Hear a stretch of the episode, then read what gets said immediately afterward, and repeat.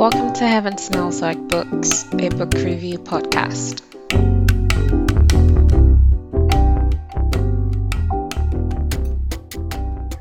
Hi. Hello. I was going to say happy Sunday because I'm recording this on a Sunday, but you know, you might not be listening to this on a Sunday. But either way, hello. I hope you are well. And thanks for being here uh, and, you know, wanting to listen to my podcast. So today I am going to talk about Beloved, a book by Toni Morrison, because I'm still reading or making my way through Toni Morrison's books. Before I start off, I just want to say that if you can hear anything in the background, it is my washing machine going off. Um, I hope you can't hear it, but if you can, that is what it is. And yeah. okay, so beloved. I don't actually know if it's pronounced beloved or beloved. I'm saying beloved because the title of the book is based off of, you know, that thing preachers say at the beginning of a burial, dearly beloved, yada yada yada. Um, that is what the title is based off of. So that's why I'm saying beloved. If it is beloved, apologies, but get over it. So yeah, it's an Morrison book. So this book is a lot, capital L O T actually. There's so much going on that triggers such intense emotions and thoughts, but also it does it without making the reader feel so overwhelmed that they have to stop. But obviously, that's very subjective. But I personally didn't feel like I was so overwhelmed.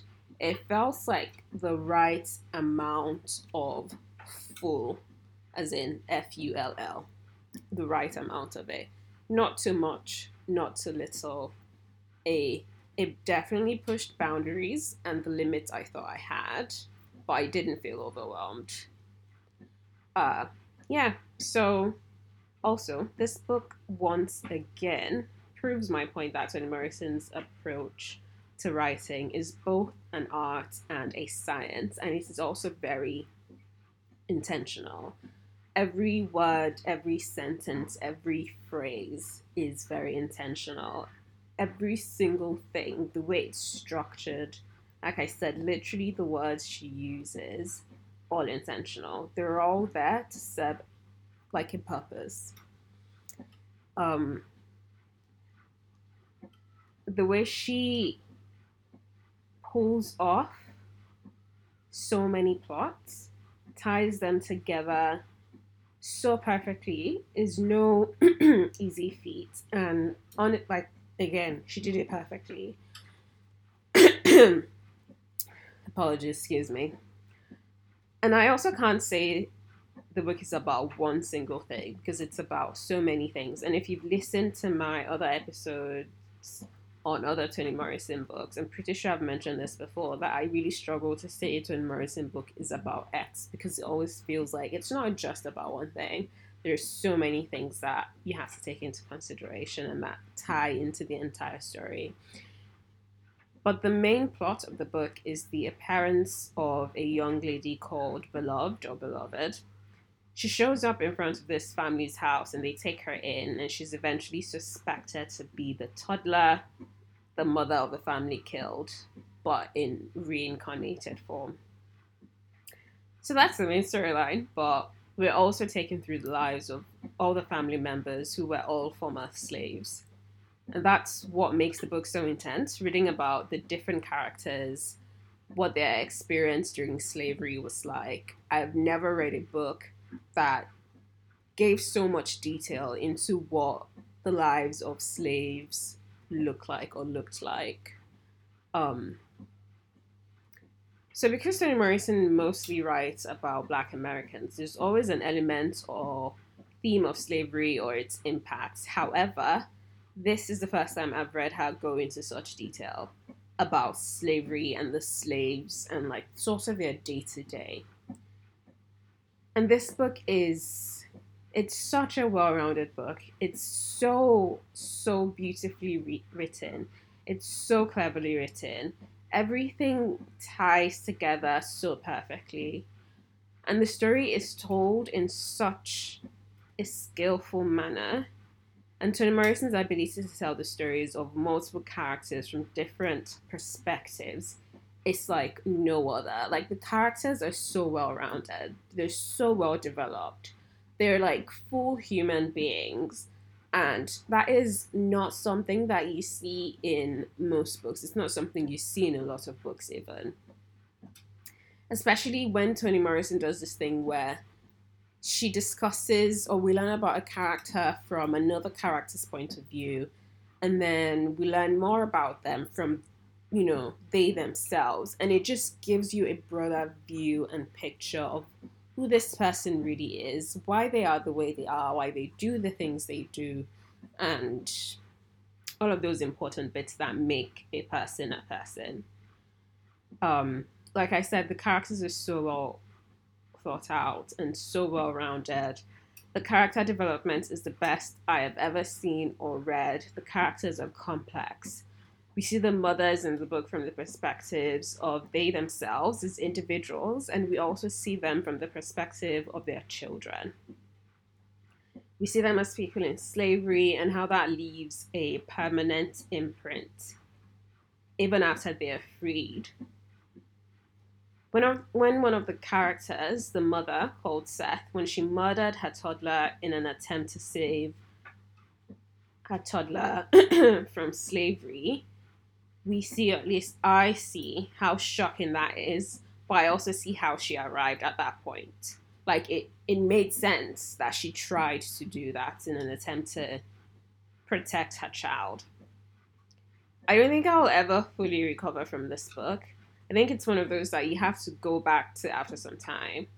Um, because I'm so sure that at first read, there's so many things I missed. And I'm sure that if I go back to it in like a year or two, there'll be even more points that I would be like, oh my god, completely missed this, but like epic. I'm also aware that I've read it as someone who knows mainly the basics about American slavery. So I'm sure that there are things that went over my head, and I can't imagine what people who know a lot about slavery got from this book like they would have noticed the little things that I for sure missed, and that would have probably made the book like an an even better experience. I also think that the book has an element of speculative fiction. I think around the time where Toni Morrison wrote Beloved and um, Tar Baby, I think she was in her speculative era. Uh, and actually don't know if that's the writer, but the idea of a murdered toddler coming back to life isn't like quote unquote real. Like reincarnation, I don't think is something that we can scientifically prove. Um, so it feels not real. It feels, I guess, surreal. Um, yeah. So does that count as speculative fiction? Is that what it is? Uh, but yeah, so the book starts off in a house called 124. That's obviously the house number, and it's how um, Toni Morrison refers to the house throughout the book. And it is where the main characters live after escaping or being freed from slavery. And the house is a key part of the story because it is believed to be haunted by the ghost of the murdered toddler. So much so that two of the remaining children eventually run away because they couldn't handle it anymore. Also, the book starts in the house, and like we're thrown into the deep end because we're immediately introduced to the ghost of a toddler. Like I opened this book and it was like bam, haunted house, dead toddler, ghost doing shit around. There's no preamble, there's no warm up, it's just you just immediately at the center inside, fully in. The door is closed behind you. And this was actually deliberate. Um, in the foreword, Toni talks about how she wanted the book to feel like the house where once you're in, there's like no welcome area, there's like no corridor, no like waiting area. It's just, you're just in it in the story immediately. And then we go back in time to slaves sexually assaulting livestock.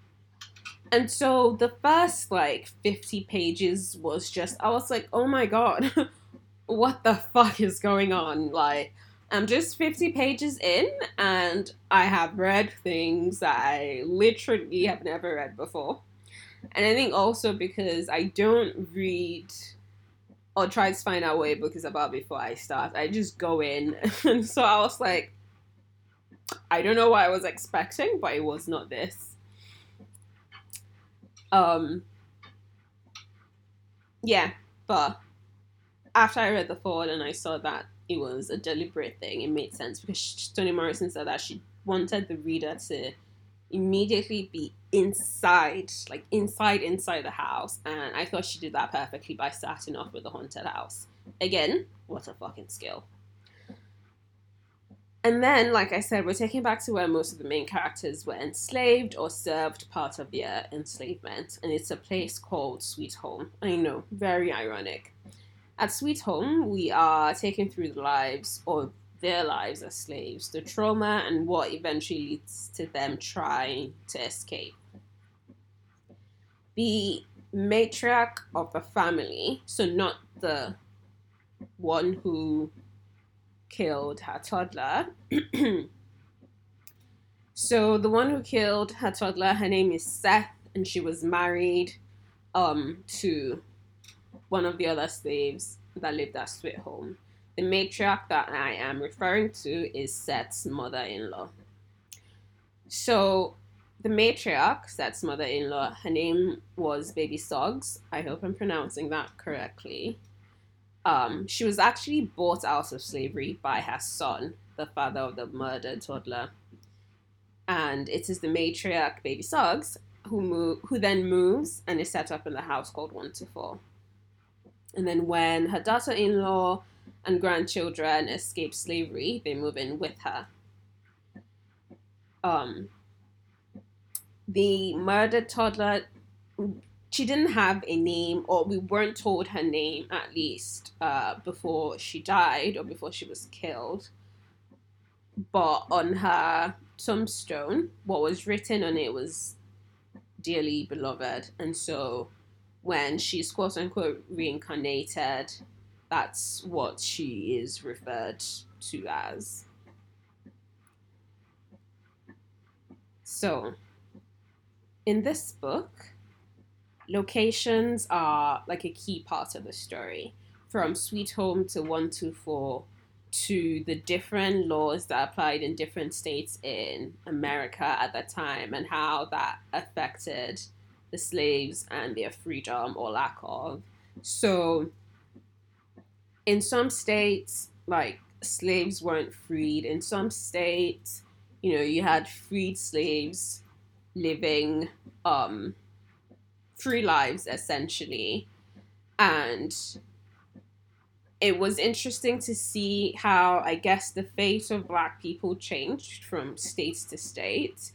And I know that in America they still have that thing where different states will have their very different laws and whatnot, which is why like in some states in the US now abortion is illegal while in some it is legal. It's very confusing. I don't understand why they don't just have once. I mean, I'm sure it's there's a there's historic background to it, but why complicate things so much? But anyway, I want to talk about slavery and its impacts because obviously that is a key theme in this book. So every time I think I have a reasonable idea of slavery, I read something that puts the events into puts the events in a humanizing way and not just like a statement of historical fact. And these stories humanize and show the effects, as in they humanize the slaves and show the effect on like their psyche, their physical health, their mental health, at the effects on them as people, as opposed to just, you know, bullet points that I thought, you know, slavery was abolished on this day, X number of people were estimated to be slaves, all of those things. It makes you think of them or forces you to see them as people and not just like bullet points of historical facts. And these stories humanize them and show the effect, like I said. Um, the way it's affected it being slavery, the way slavery affected ordinary things like you having access to your kids, or rather, you not having access to your kids because you're a slave. And it's like, oh my god, it's like Seth, the mother who the mother who murdered her child, her toddler, her not remembering a lot about her childhood because she couldn't remember the African language her mother spoke in. And like I guess most people don't remember their childhood in details anyway. But this is definitely worse because there's there was no one around her to remind her. She she didn't have a lot of her childhood memories because she could not remember the African language that her mother spoke. And not having that memory or people around you to remind you of your childhood, like no access to people that were in your childhood. I cannot imagine how destabilizing that is for a human being. And like, how can you feel rooted at all when you have no memory of your early childhood and like no one around you that was in that childhood with you? It sounds like it feels really lonely and so isolating. Um, and I say childhood here in quotes because she was still a child when she got to Sweet Home. So Sweet Home wasn't where she was born. She was born on another plantation and then I guess was sold and eventually found herself in Sweet Home, and she was still a child, um, to be honest. Also, how casually kids got separated from their parents during slavery. Like, Seth barely spent any time with her mother because her mother was always working, and that lack of connection to someone that's responsible for you surely has psychological impact. I don't think my mind can ever truly comprehend it, and I don't think I can ever fully understand the trauma that would have left that would have left people with and how it would have been passed on from generation to generation even after slavery ended slaves were actually treated the way livestock were treated at least that was what it read like in the book their kids were taken their kids were taken away from them and sold without their knowledge some weren't even allowed to spend time with their kids or raise them or bond with them. And like slaves were forced to mate with other slaves to procreate so that their masters could sell those kids. So Baby Suggs, the uh, matriarch, she talked about the little things because she was also a slave for most of her life. And she talked about quote unquote little things she never got to know about her children because most of them were sold, some without her knowledge. Like they didn't tell her. She just, I guess, got back from the plantation one day and they're like, oh yeah. One of them, she heard from someone else that her child had been sold. And she talks about how she had no idea what their permanent teeth looked like because she lost them or lost access to them rather while they were still kids. She had no idea what the final shade of their skin looked like. Features of them as babies that she never got to see how they evolved. You know, like did they outgrow their dimples? Did they grow out of the food they loved as kids? What do they walk like? Like, what do they look like when they walk? And like, if you really think about it, it's incredibly heartbreaking and like slaves like her never got to know these supposedly little things about their kids because their kids were taken away and sold as slaves. And like imagine dealing with all that and then adding the not knowing if those kids are still alive. And like if they're alive, what are their working conditions? You know, your child is taken away from you and sold to someone else. You don't know where, you don't know to who, you don't know if the child survives. You don't know how bad their working conditions are. You, you're completely in the dark. And that level of trauma, I don't see how it's not going to take centuries and so, so, so many generations to undo. That trauma, I have no doubt, gets passed to the next generation and the one after that and the one after that. And Baby Suggs also talked about how she didn't even know herself. She said that there was a sadness, that like the sadness was at her center, the desolated center where the self that was no self made its home. The self that was no self because she hadn't been given the opportunity to be, to grow, to discover, to explore. She talked about how she doesn't even know if she could sing. She doesn't know if she was a good friend because, like, that was just not a priority. Um, she couldn't tell if she would have been a loving mother because like babies were taken away from her. She doesn't know if she has a sister. She doesn't know if her mother would have liked her if she knew her. Like the fucking horrors of not knowing these things about yourself. And that was why she was like, I'm just going to read that quote again. The sadness was at her center. The desolated center where the self that was no self made its home. So, like I said before, Baby Sog, who is the matriarch, she was bought out of slavery by her son, which essentially meant that her son, in exchange for him working even more hours, um, his mother was set free and allowed to go. And she could not, her son's name was Halle, by the way. And Baby Suggs couldn't just, she couldn't fathom what she would do with freedom. She was like she suddenly she suddenly noticed her arms, her fingers, heartbeats once she had freedom. Do you know how how horrible it has to be that for decades you don't even notice things like your own body because you don't have the freedom to like it's not even something that like you're thinking about enough that your brain allows you to notice them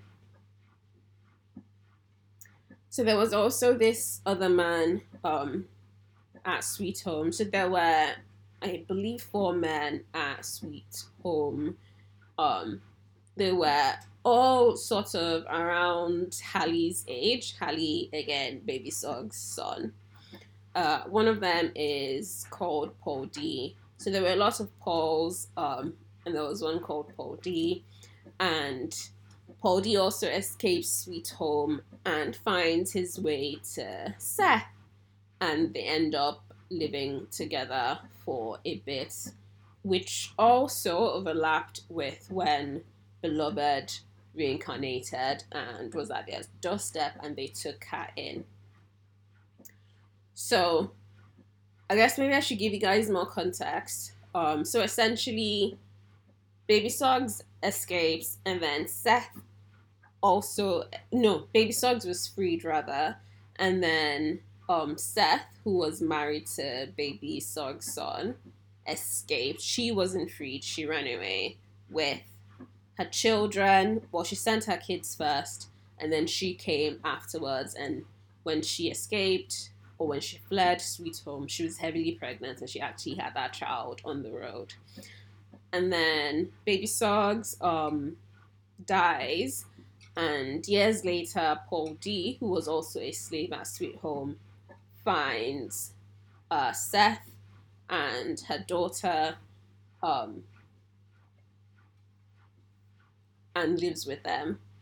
Also, should point out that in addition to the a murdered toddler that reincarnates, Seth had three other children two boys and one girl. The two boys are the ones who ran away because they were too scared of the baby ghost. And so, really, it was Seth and her last born ch- child, her daughter, the one she had while she fled Sweet Home. Um, and then eventually became Seth, her last born daughter, Paul D, who also was from Sweet Home, and then Beloved appears and also lives with them. I hope that makes things more clear. But anyway, uh, Toni Morrison also talked about Paul D's experience after he was sold from Sweet Home and how, you know, he was sold to another slave owner plantation and him and the other slaves there, they were caged. They were caged like fucking animals and left outside to die during a rainstorm. Like the slave masters knew that the working conditions were so poor because it made it difficult for them. As in the working conditions during the during the rainstorm was so poor that it made work more difficult for the slave masters, but it still didn't occur to them to give the slaves shelter. They just left them outside. They like dug them into the ground and left them during a rainstorm. Like they took their dogs in and their other animals in, but they left the slaves outside. How does that make any fucking sense? And then I also want to talk about white saviorism because this, I think, is also another theme in the book. And so at Sweet Home, I think it was initially called Sweet Home because the slave masters at the time, the initial slave master, was quote unquote good to his slaves. Excuse me. Was he paying them? No. Was he treating them like humans? No. I mean, I guess more so than the other slave ma- uh, masters. So he acknowledged that they had thoughts and feelings and that they were intelligent. Um, and so he wasn't, I guess, like beating them up or starving them and all of those things. But they were still slaves. And the way it was described, it sort of, he like took pride in it that oh I treat my slaves well. And how how how how does that make sense? How can you literally enslave people? You're not paying them, but you think you're a good person. Baby Suggs, when her son um bought her freedom, like if that slave master was really about it and as good as, as good of a person as he thought he was, he would have let Baby Suggs go for free. She had worked her entire life. She was clearly physically ill at that point, which is why her son was like, okay, no, like, we need to figure out a way to get you out of this place. And that slave master, even though it was a quote unquote good one, he didn't just set her free. Like he still made her son Halle pay by outsourcing Halle after working on his own farm to other slave owners to do extra work. And it only took the good owners, quote unquote good owners of Sweet Home, to die for things to turn for the bad. So, like, once that quote unquote good slave master died and his brother came to take over, Sweet Home changed completely and became like a, an even more horrible and working environments for the slaves. And it just makes me think about how we can't rely on goodwill. Like we need proper systems and infrastructure that help and support people and make sure that everyone is treated fairly. Because if we rely on goodwill, it literally takes one like the whim of one person for everything to change. And so it will never be good enough that people are having to rely on goodwill and charity. We need proper fucking systems to protect people.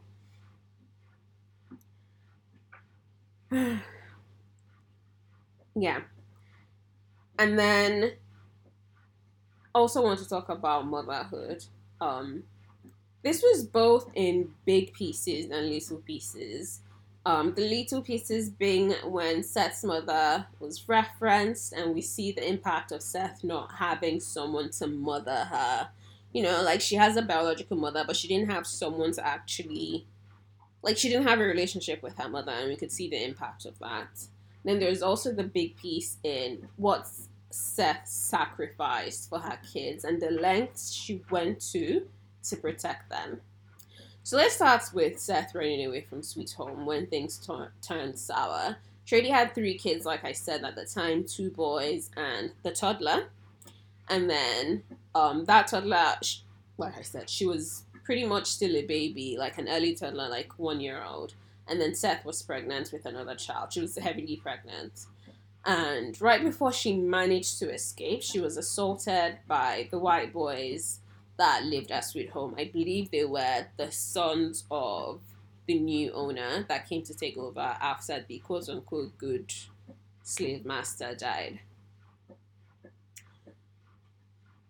And due to some logistical problems, she had to put her kids in a separate vehicle from her. So there was a plan to run away, but Seth couldn't go with her three children. So she put them in like the mode of transportation and they went without her and the plan was for her to follow along she wanted to go and find her husband Halle so that they could leave together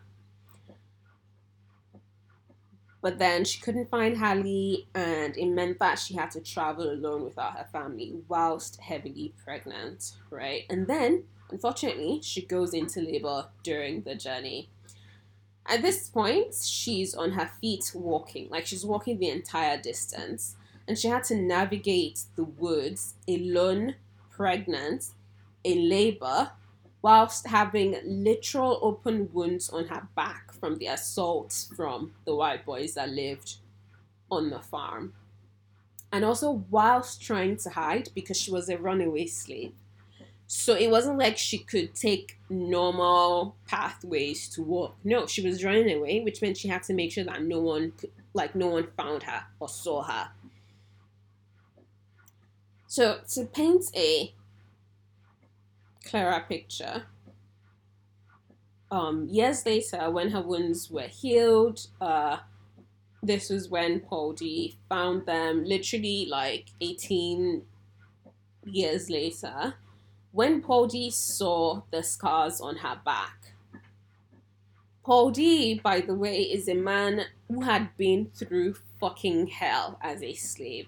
And even he was shocked by her scars. The way it was described was that it was like she had a tree growing on her back. So that meant that she had open wounds on her back from being whipped and sexually assaulted whilst pregnant, she had those open wounds. Can you imagine the exhaustion from being pregnant? And then you now add being whipped. And then you now add the fact that she's running away and having to walk and make that journey all by herself, alone, whilst hiding. And then she goes into labor. Like, do you see the point I'm trying to make? That the conditions that she was in for that journey were fucking horrifying. Um yeah. But anyway, back to Seth's journey.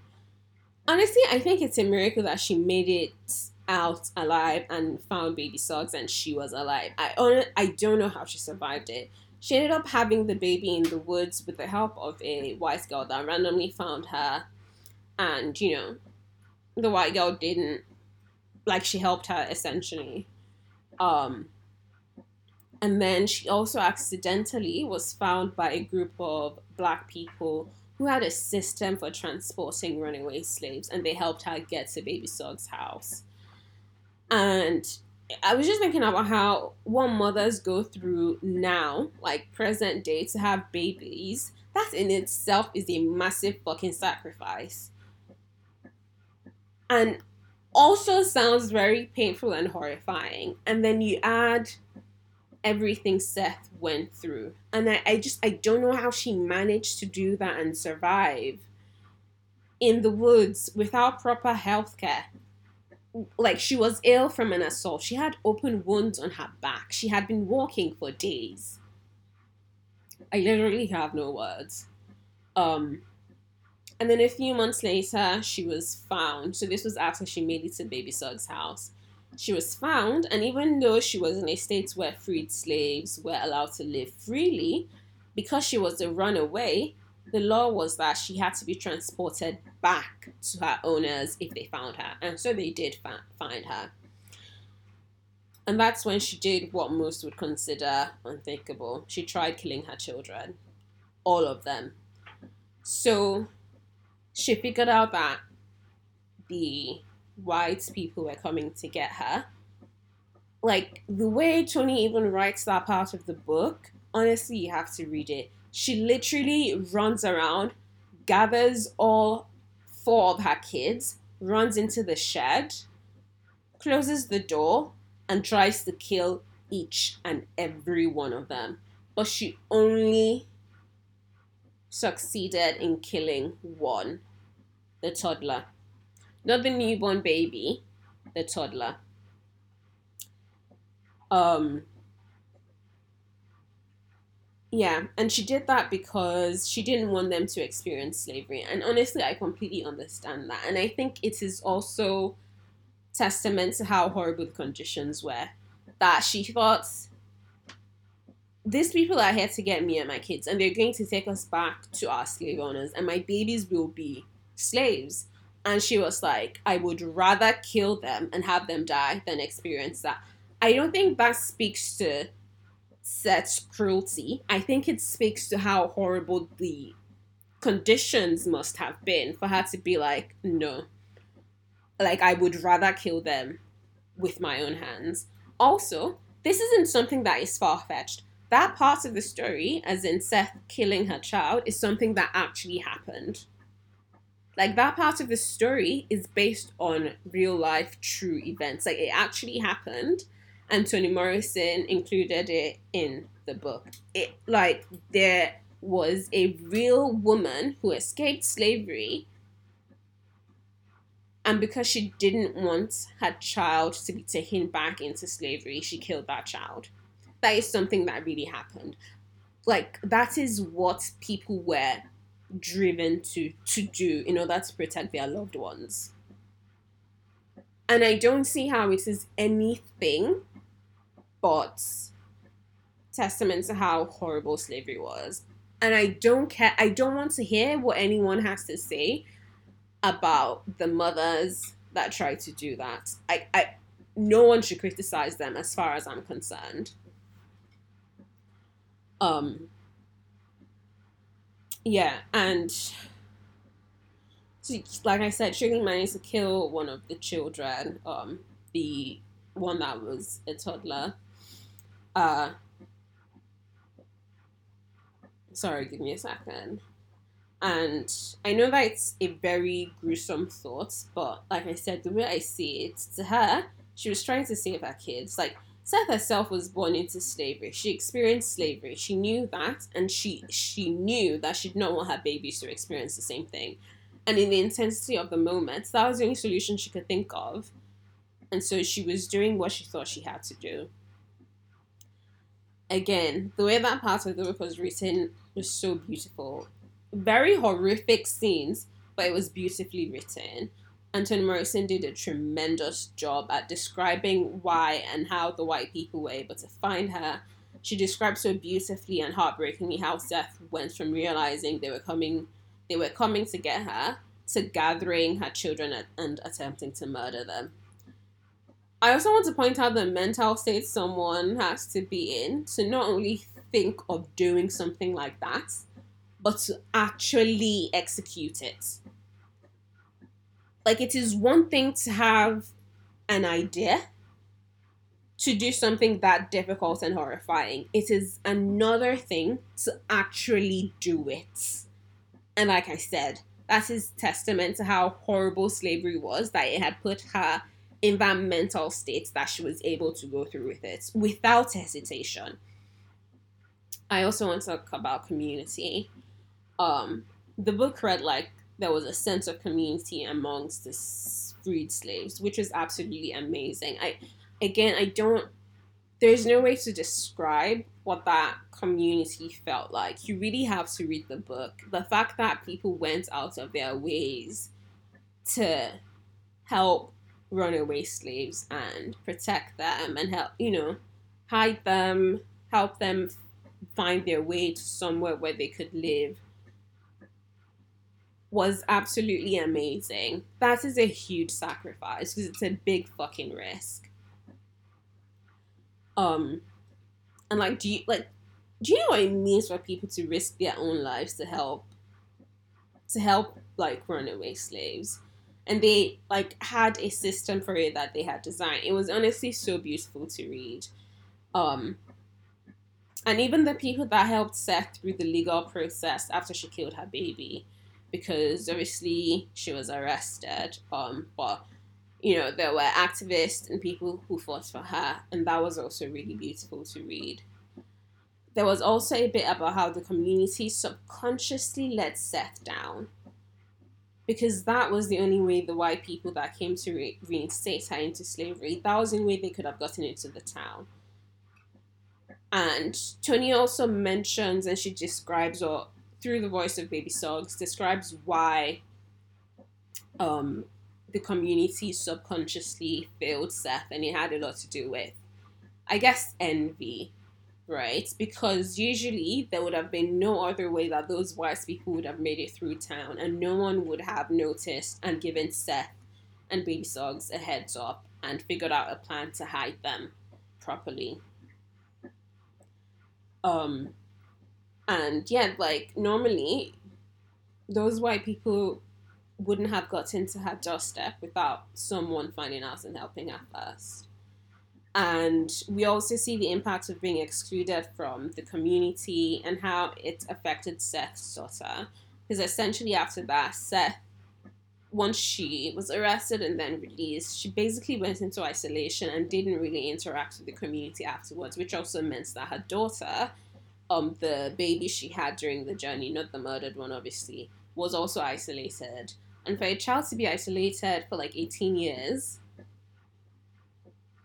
like we have the COVID babies that we have, like there's been a lot of conversation about how their growth as toddlers looks very different than non-COVID kids, essentially. And so, because you know they were born in isolation, essentially, um, and so yeah, imagine that, but even longer, 18 years. You're yeah.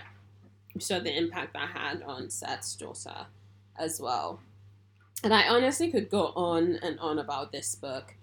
It is definitely my favorite Toni Morrison book. I'm already at 42 minutes and I don't want this episode to be any longer. Um, but yeah, I know I used to say that The Bluest Eye is my favorite Toni Morrison book, but that has changed. Um, and I honestly doubt that any of her other books that I have left to read will top it. As a matter of fact, I think this might be my favorite book of all time. It is definitely the most difficult and heartbreak- heartbreaking book I have ever read, but it's also the most beautifully written. It is also the most intentionally written the skill and the like the skill her writing skill so the morrison's writing skill comes through immensely in this book. You, like you simply have to read it. No one like i don't think any writer can ever beat this. Like the ability like i said earlier to tie all these different plots. Because like I said, she does she does that thing where she talks about every character and gives us background knowledge on each character. And because they were all slaves, that's a lot of fucking like intense background knowledge. And she ties everything up into this one story. And nothing felt pointless. Like there's no thread that I thought mm, maybe she pulled on that a bit more or I wish she excluded that, or I didn't need to know that. No, this book is literally perfect. It is perfectly written. No notes, no critique. Just perfect. Um Yeah, I've never read anything I've never read anything so well thought out and executed. Um like nothing has ever told so many important stories within one book and left any of it feeling underdeveloped or overdone. I am absolutely amazed by how she broke everything down and then also tied everything together. And there is so there is so much in this book. Words can never fully describe it and how it made me feel. And you really have to read it yourself to understand. I left the book when I finished. I felt like I was full or not overfed.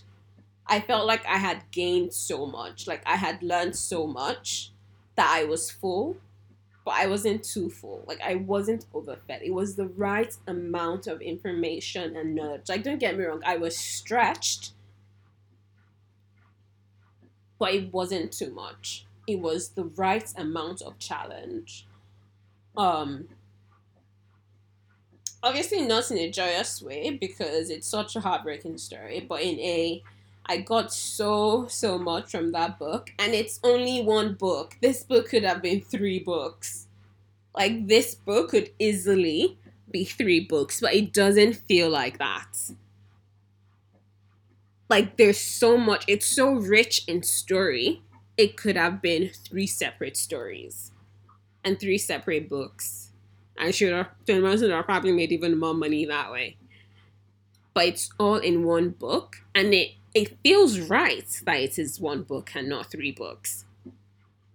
And honestly, I feel like I owe Toni Morrison money because, like I said, this book for one book, yeah, I like we need to pay her more for this specific book. Pay her estate more. Um, but I do have to say that it comes with the biggest trigger warning ever. Like I said, I've never read anything that discusses slavery the way this book did, and in very specific details. So, big, big, huge trigger warning there. Uh, it was actually made into a movie. I don't know if I can re- if I can watch the movie. Like, it is one thing to read this book. I don't think I I can watch it.